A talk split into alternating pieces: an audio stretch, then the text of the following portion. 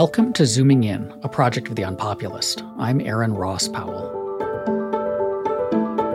Academic freedom is under assault, but who is mounting that assault depends on who you ask.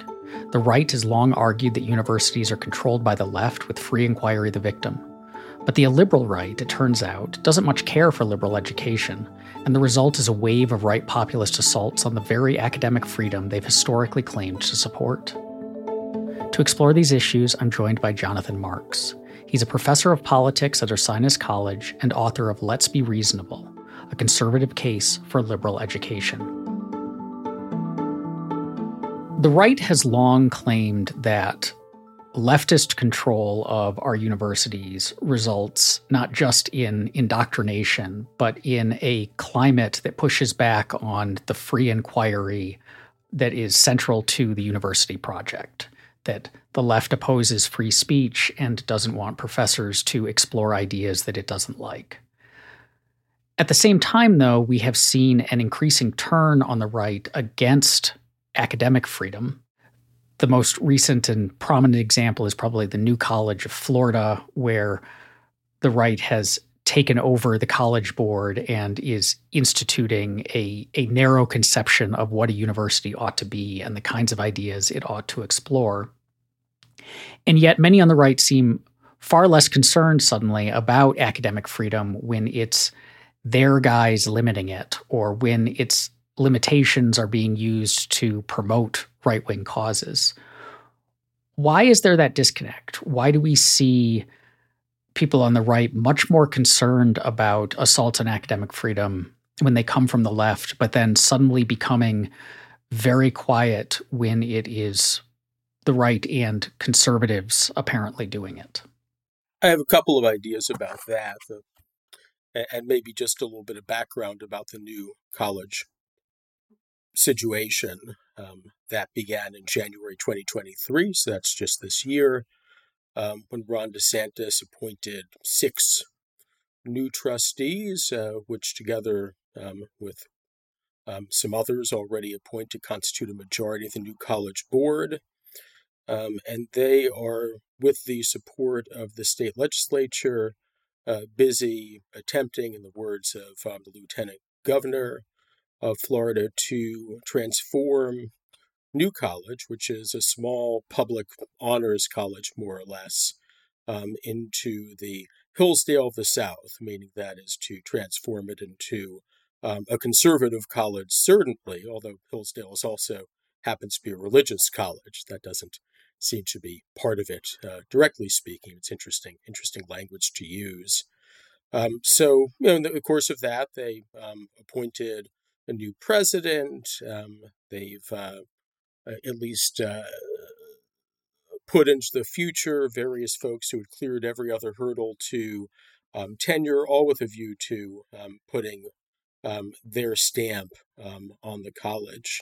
Um, that's a violation of academic freedom for a number of reasons, but one of the reasons has to do um, with the principle of shared governance, whereby trustees, you know, show a certain kind of restraint, even with respect to, um, or especially with respect to um, uh, matters of, of, curriculum, where faculty are thought to have the uh, expertise uh, and the purview to make most of the determinations about what's going to be taught.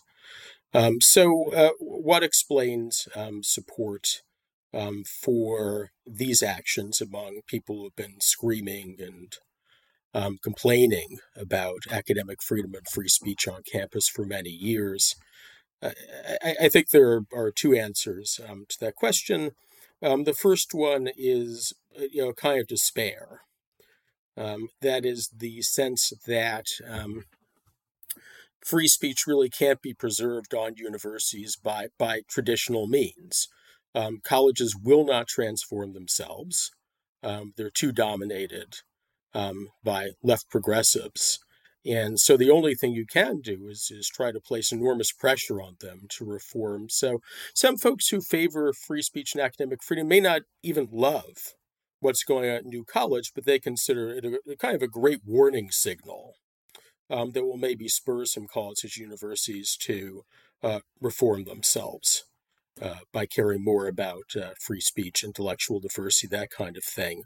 Uh, but th- there's a second issue which I think is important, which is that um, there are some folks behind this reform, like uh, Chris Rufo, who's one of the trustees at New College, um, who have said quite openly that they're not in favor of academic freedom. Um, they are motivated um, by what I'd call, you know, spirit of, uh, of illiberal populism. Um, and so they think that ostensibly, you know, neutral sounding things like academic freedom, where it sounds like every idea is going to have its day, or freedom of speech, where it sounds like every idea is going to have its day, or even free markets, where it sounds like uh, you know everybody sort of gets to do what what they want. Um, those things, the argument is, are sort of Trojan horses in a way for um, the dominance um, of nowadays um, a left progressive elite. Um, and so you can't honor academic freedom. You have to crush the left progressives um, in the universe. You have to crush the left progressives over at Disney. You have to crush the left progressives in the civil service, and and so on. I think there's a lot of very interesting ways we can kind of carve those attitudes at the joints to try to get at what what's going on and why we should be concerned about it. Because on the one hand, just the idea that there's there's a small university that is used to be fairly progressive in its call it in its academic outlook and is now being shifting there are plenty of conservative universities out there. You mentioned Hillsdale, but there are also, you know, religion like more like evangelical religious. There's like Bob Jones University and there was Liberty University. And there are universities that just kind of have more of a conservative bent. And that shouldn't that's not necessarily troubling to us, right? Like this the is there anything wrong with saying our university is going to advance a particular perspective? Well, uh, certainly there's nothing wrong with it vis a vis our laws, but there, there's a long tradition to which academic freedom is connected. Uh, whereby universities ought not to be founded to advance a particular agenda. So, if you look at the early history of um, academic freedom, um, in 1915 when the American Association of University Professors um, issues a statement that that came in a lot of ways to define academic freedom with with adjustments down to the present day. Um, they said that you've got proprietary institutions. Those institutions are institutions are looking to advance a particular uh, vision. Could be religious, uh, might not be religious, but are looking to advance some some set of values of some kind. And then there's the new research university, and they're devoted to inquiry um, into matters of human concern, right? And and they really want to distinguish themselves from those proprietary institutions. In their view, those proprietary institutions can continue to exist. Nothing wrong with that, but the claim of the university for public support rests on um, the role it plays um, in the advancement of inquiry and knowledge, um, which is in some ways at odds with the notion that what we're about um, is promoting you know, some, some uh, vision of social justice or another. When we're talking about free inquiry and advancing knowledge, though, so newspapers have a split between editorial and their news reporting side, right? And there's a recognized, like the journalists are doing something fundamentally different than the columnists are.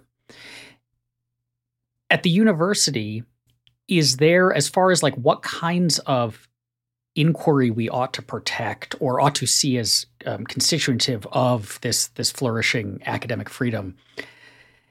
It seems like could there be a difference between these like say hard science researchers are exploring kind of every question no matter where it might lead which might be different from the professor who is using their position and their research to engage in say like very direct political action or persuasion that is you know, so we we might want them to express their ideas freely, but I can imagine someone saying that's a that's a different thing. It's a different thing from the sociologist trying to figure out why gun violence happens versus the sociologist who is spending his or her classroom hours telling the students that they should go out and advocate for gun control. Yeah. So, a couple of things to that, right? Every answer is a couple of things, right? So, um, the first thing is to say that there is a, a wing of the university um, that uh, really has its origin in the 1960s. These are programs and things like ethnic studies, um, African American studies, Chicano studies, that kind of thing, right? Um, and those disciplines, or they're really interdisciplinary programs, understood themselves really quite self-consciously as looking to enact some kind of some kind of political objective. Um, but in so doing, I think they they did think of um, themselves as as changing the character of the university, um, and that's a problem. Let me let me explain um, why it's a problem. So, so I said that that our claim to academic freedom as professors, and I am a professor, has historically rested on the idea um, that we are, as you say, pursuing inquiry, arguments, and evidence where they lead, rather than trying to advance a partisan agenda. Right? How can we say state or trustees um, don't intervene? Right? If we ourselves are pursuing a partisan agenda, what's our justification? Um, for asking not to intervene. I think a trustee or a state might quite sensibly say to themselves something to the effect of, well, if there's going to be a political agenda at the university, may as well be mine, right? Now, that doesn't mean that you can't uh, pursue interested lines of inquiry. So, for example, you know, um, you don't even have to go outside the realm of scientific research, right? Um, I might think, you know, I, I might be really attached to um, some ideas um, about how to cure cancer. I may have gone into academics not to inquire into the truth, but because I want to change the world by curing cancer. And, and you can imagine an economist entering into study for similar reasons. They want to change the world in some manner or another, and they think that economics is a useful tool. And I think that, at least on a traditional understanding of academic freedom, all one asks is that those researchers pursue that line in a certain matter such that they enter into a community of inquiry with certain standards, sometimes broad, sometimes within their specific discipline, right? And when the evidence contradicts their cherished views, they honor the evidence rather than their cherished views. Um, so there's nothing wrong, I don't think, in, in going into um, academics eh, with something other than a motive to, you know, um, eat at the tree of uh, pure theory or something like that. But um, nonetheless, and I keep saying traditional understanding of academic freedom, but I think that that that understanding again makes sense, right, with respect to fending off intervention in the universities, right? So, so th- that's the understanding of how to pursue you know, something that you really cherish in a manner that's consistent with um, the way in which we we justify academic freedom and justify the genuinely very special privileges um, that that academics have. This seems like part of the challenge. Then is that one way to look at the critique from both the left of academic activities and the critique of the from the right in the terms of viewing academic activity as indoctrination and you know the left trying to control the commanding heights of culture and education and so on um, is that both of them it seems like to some extent are rejecting what you just described or rejecting the possibility of what you just described in the sense that what they are saying is every method of inquiry every area of inquiry brings with it either a a desire for certain normative outcomes or has kind of baked in certain normative assumptions that are then themselves political. So the the right is saying like look it's not this is i think why you don't see them say look the solution we don't like what the crt people are teaching therefore the solution is to have courses on other ways of looking at race rather they say like we need to stop the teaching of crt because like the very fact of teaching it or of teaching just kind of America's racial history is itself a politicized act that is selling a certain progressive worldview. The left says, look, the sciences that you just described have all of these internalized normative assumptions that are political about what counts as evidence, what counts as like proper kinds of inquiry, what counts as the kinds of questions one should be are like worthy of exploration, and so on. And so, to some extent, it seems like what you're saying is we should.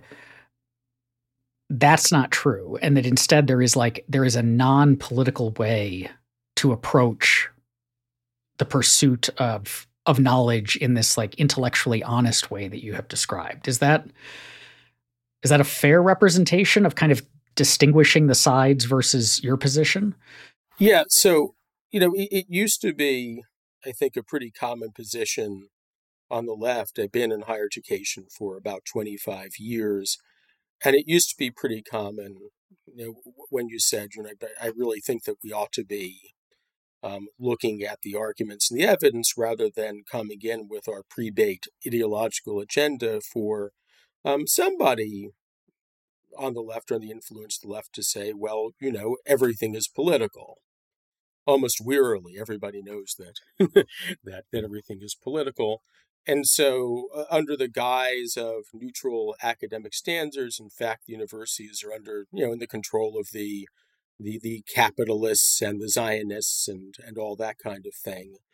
Um, I, I, guess there's always been something of that on the right too, but I think that at least in, in terms of it being a, a, popular way of talking about higher education, even among right wing academics, that seems at least relatively new with respect to the time I've been involved in there. And they say, well, no, obviously, universities aren't controlled by the Zionists and the capitalists; they're controlled by um, the progressive elite, and everything is political. So yes, but both sides um, say that standards purportedly neutral are in fact instruments of, of power.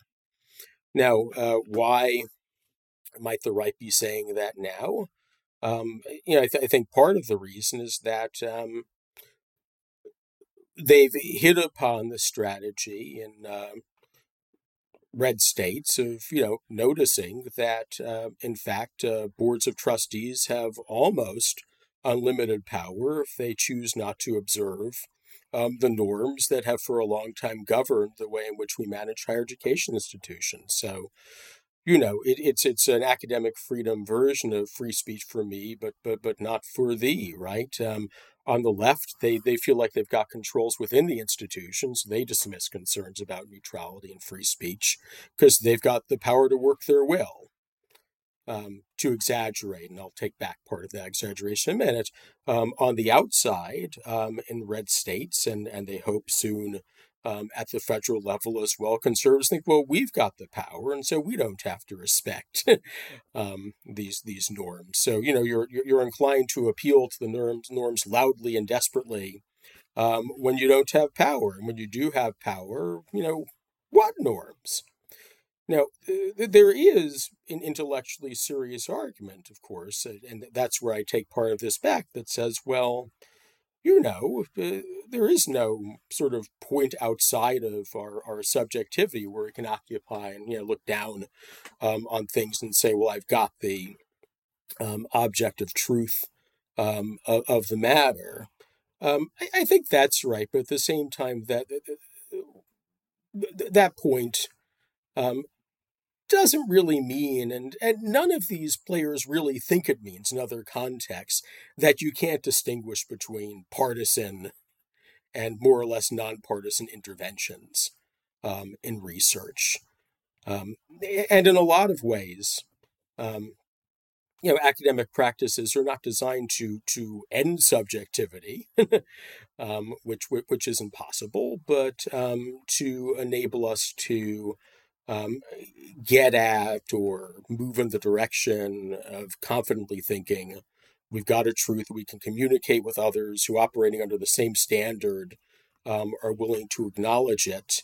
Um, you know th- these are th- these are ways of trying to uh, despite our subjectivity make our way um, in the world. And and I, I don't think that uh, you know, in, in real life, outside of a context in which people are trying to make a you know theoretical or highly politically useful um, kind of point, um, I don't know anybody who really thinks that. there's there's no way of distinguishing between um, uh, looking at the world through a really partisan lens and uh, and and and looking at the world through um, a, a, lens that, um, that that that accounts for um, some of the fallacies that we're uh, prone to uh, fall into because of our prejudices. Early discussions of what now we call cancel culture and, and the worries about free speech, at least in this latest iteration, because I'm old enough to remember like the 1990s, they arose in the university context. So, so the early stories were about students protesting speakers and so on. And, and universities have stayed at the center of this conversation about free speech and free inquiry and worries about its degradation and on and on through to the conversation we're having now. And I guess the question I want to ask is why why universities? Why are universities so much at the center of these fights about about politics and indoctrination given I several years ago I decided to look at the research and it turns out that professors as wonderful as professors are, they don't have that much of an impact on their students' political views. And and, co- and uh, colleges, universities don't, as a general rule, don't tend to change their students' views much. Like what change you see tends to be more peer effects that you move out of your small kind of rural red town, you go to a university town or a more cosmopolitan like urban place. People tend to be more left your friends tend to be more left. You adjust your views, but it's not sticky. When you leave, they tend to drift back to what they were before. So it's like all of this is about something that doesn't actually seem to have as much effect as people think it does. The conservatives are not going to win back American culture by taking over universities. The left is not dragging us into communism because there's a lot of left wing professors. So, what is it about universities that makes them such a flashpoint for fights over basically who gets to kind of control the direction of discourse and culture? Yeah. Um, so, I mean, first of all, I've, I've seen some of that research as well. Um, you know, I, I think that that we really d- don't know that much um, about the effect college has on um, students with respect to what they think. It's it's not that easy to distinguish between between peer effects um, and effects in the classroom or effects due to um, the broader atmosphere um, at Carleton University. I think that you know th- th- there's no question that you know, both the left and the right, whatever the merits of that research, think um, that universities um, are a way, just as you say, of exerting some control um, over the discourse of what kinds of things um, people talk about, of what kinds of things get get, get published. Um, so, you know, way back, you know, long before the 90s, and in 1962, there's this document issues by, by Students for a Democratic Society, um, which came to be known um, as the Port Huron Statement, in which they say quite explicitly, you know, what, what we really need to do um, is to um, ally ourselves with left wing actors outside of the university and the labor movement and elsewhere and transform universities into bases for an assault on the loci of power. Something like that. Um, so, you know, parts of the left have, have seen universities um, in that way.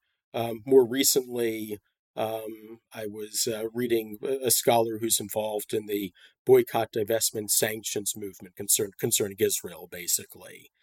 Um, and she argues that that movement to boycott Israel is part of a broader, within universities, part of a broader movement to transform universities into sites of struggle um, against uh, U.S. imperialism um, and the imperialism of smaller cousins um, like Israel. So um, I agree with you that that that a that hasn't been terribly effective. I mean, I've written I've written a lot about that. I mean, you would expect that um, you know, if that were true, if that had been terribly effective, you know, hotel management majors wouldn't, you know, outnumber um, those who show any interest in politics or humanities subjects on campus. So clearly, you know, there, there are limits to how far that kind of thing goes. But I, I think on the right, um, the interest in the university is in part the perception, which, which I think is largely correct, um, that universities on average um, are left progressive in bent.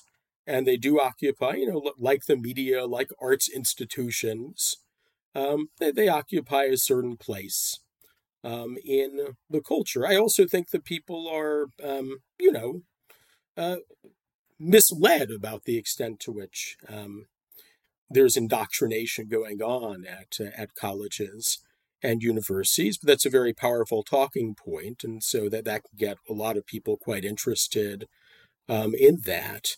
Um, there's a big industry going on um, for some time now among conservative journals, which will just, you know, pitch five stories into your Twitter feed per day about the depredations of you know, college administrations, you know, college students, and so on and so forth. I could do the same thing with respect to medical malpractice lawsuits and make you very afraid to enter a hospital and and and make you think that um, that it's essential that we you know take over hospitals and and reform them. So I, I think there is also a, a misperception out there. But I would say that despite what you say about um,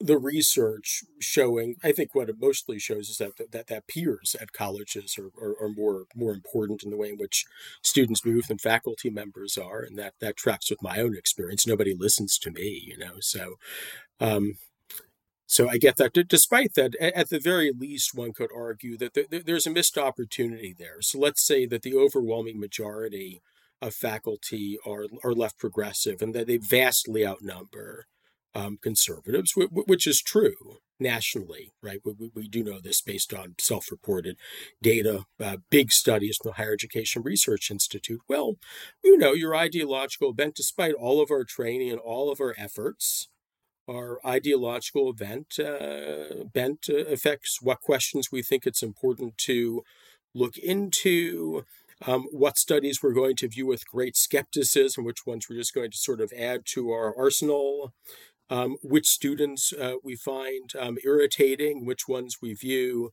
um, as heroes, um, and so on. Right. So, so you know, I said before that there's some truth to the notion that um, that we are subjective, um, professors are um, subjective to, despite their training. And um, so when you look at an institution that not only is dominated, again, faculty wise, and also student facing administrator wise, um, by left progressives, you start to notice, well, you know, they're telling everybody else to look into um, their prejudices, but they don't seem particularly to care about their own. And when confronted with the idea that there aren't that many conservatives um, at universities, they're inclined to say, well, that's because, you know, conservatives are stupid money grubbers. So, of course, they don't feel at home um, at universities.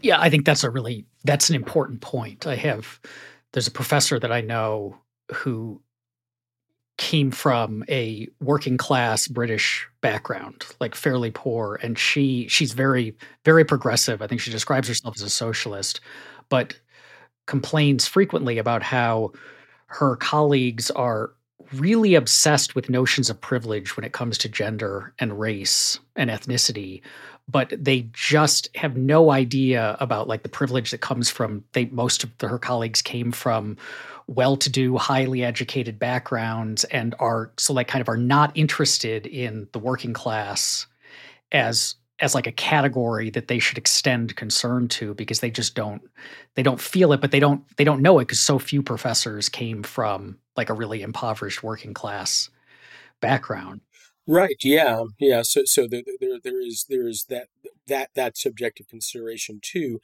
Richard Rorty wrote a book probably a couple of decades ago now. You know, Richard Rorty both um, you know, an engaged person of the left and also a, a well-known um, philosopher.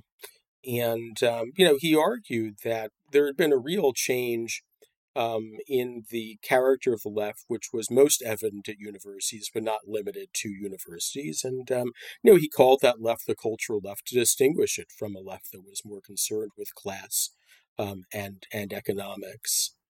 Um, yeah, as you say, you, you can get that that critique of of universities from you know left liberals too, except they'll say, well, you know, parts of the university are too dominated by this piece of the left, and I prefer to be dominated by this other piece of the left. So, if you care about academic, not just academic freedom, but like a, the proper kind of academic inquiry, which depends upon academic freedom, and we want to encourage that, what do we do in the current environment? Because we seem to be in a situation where the left does have overwhelming control. I mean, the the study, like the the surveys of how many people in a given department are registered Democrats versus independents versus Republicans. It's, you know, depending on the department, there can be basically zero Republicans and everyone is Democrats and so on. Like it is overwhelmingly left. Um, but the right is increasingly turning against, as you described, academic freedom in an attempt to kind of take over and move things not towards free inquiry, but just in a direction in a in an unfree inquiry way that's producing the kinds of stuff that they like. How do we how do we start to fix that? Because you're you're asking sides to like give up their arms to some extent well the other guys seem to be arming up as much as they can yeah so the short answer is I, I sure don't know, but I'll give you a cu- couple of couple of ideas. I mean, one is I, I think it really is partly um, a fight, um, you know, among conservatives, right? I mean, there there are in a way two fights, right? One's with one's inside the university, and one's outside the university, and university reform nowadays, as as I said, sort of at the top of this um, seems to be, be motivated by um, illiberal populism, right? So the argument is something to the effect of, well, you know, these ostensibly neutral politicians, or rather, these ostensibly neutral institutions, are dominated by a sort of, you know, sick minded um, elite, and by God, we're paying for it, and you know, waitresses and truck drivers shouldn't have to subsidize people who hate them, right? This is pretty straightforward populism, and it worships at the altar of uh, Viktor Orban in Hungary, who's quite explicit about thinking that we need to move um, toward illiberal democracy. Um, you know, historically, of course, there's been a, a, a healthy chunk um, of the right that thought that um, what conservatives needed to preserve was precisely liberalism um, modified in some way. So I think that, you know, part of it is simply, you know, just trying to um, defeat um, the illiberal right. Um, that's partly, uh, you know, conservatives surely can't do it alone, right? Uh, but but but can be can, can be part of that that effort. So I think that's that's part of it. And then within the universities, on the other hand, I think that um, and I think this really goes goes on from campus to campus. It's not some big nationwide thing that can happen, but you know, from classroom to department to college to becoming a model for other colleges and so on. You know, co- colleges they need to, um, you know,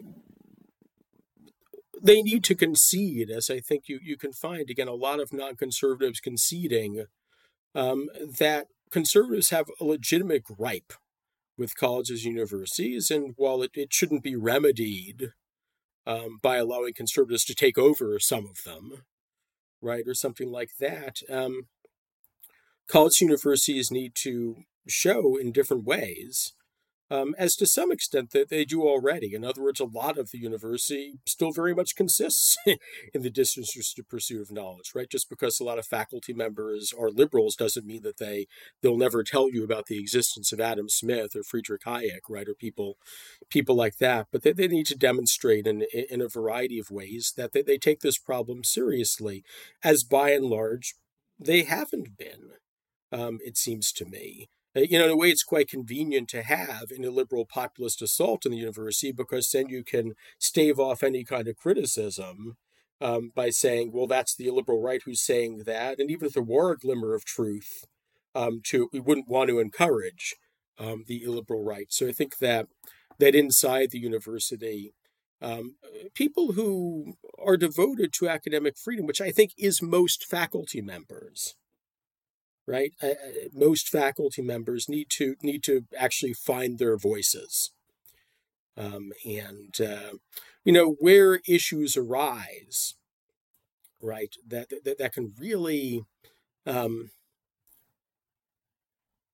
that can really you know attract justified criticism. You know, for example, should we have as a job requirement having candidates write essays about what anti racism is and how they've demonstrated being anti racist in their lives, I, I, think faculty dedicated to academic freedom you know, need to raise questions about, about that kind of thing. Um, they need to raise questions about um, you know intellectual diversity on campus. Um, they need to um, uh, yeah they, they need to be more engaged than I think faculty traditionally are this kind of thing. I mean, most of us didn't go into academics to be engaged in a battle to save universities, right? Um, we want to go study something in our lab. And so it takes a certain amount of energy um, to notice that there is a problem and then actually confront um, some really spirited people who are actually in academics for the activism writers and you know know each other or better organized and so on. It takes you know kind of courage and um, maybe even more than courage right? It, it takes uh, a lot of sort of retail politics and legwork which you know faculty members often aren't inclined to do. In a way i think the reason that um, that um, the left has so much influence at colleges, universities, in some neighborhoods, not in all, um, is in a way that they wear the other side out. It's not that um, that that folks necessarily agree um, with, let's call them the far left, the university, who probably represent maybe 12% of faculty nationwide. Um, they can have an outside influence because this is mostly what they wish to do, and other people, you know, get tired. Um, in a way of uh, fighting against them and figure, well, this isn't affecting what's going on in my labs. That's okay um, but multiplied over a lot of instances, um, it can discredit the universities. It's not that conservatives wouldn't attack universities if universities were pristine places in which research were pursued. They, they still would. Right, but how much purchase that attack has has something to do with what's really going on at colleges and universities.